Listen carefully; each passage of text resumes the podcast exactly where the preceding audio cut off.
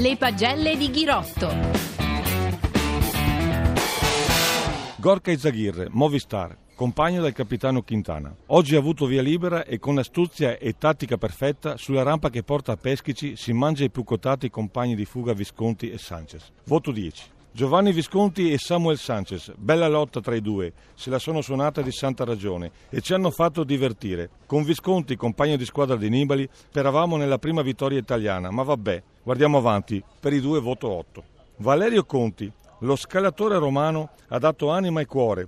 Per molti chilometri, maglia rosa virtuale, una scivolata in salita a 500 metri dall'arrivo gli lascia un dubbio che può diventare un incubo. Vittoria sì, vittoria no, ma il voto è buono. 7. Bocciati, Landa Meana Sky. Scatta nella parte finale di gara, ma il perché francamente non lo capisco. Prove generali per l'arrivo in salita di domani sul blockhouse? Ma io lo considero un errore. Voto 5.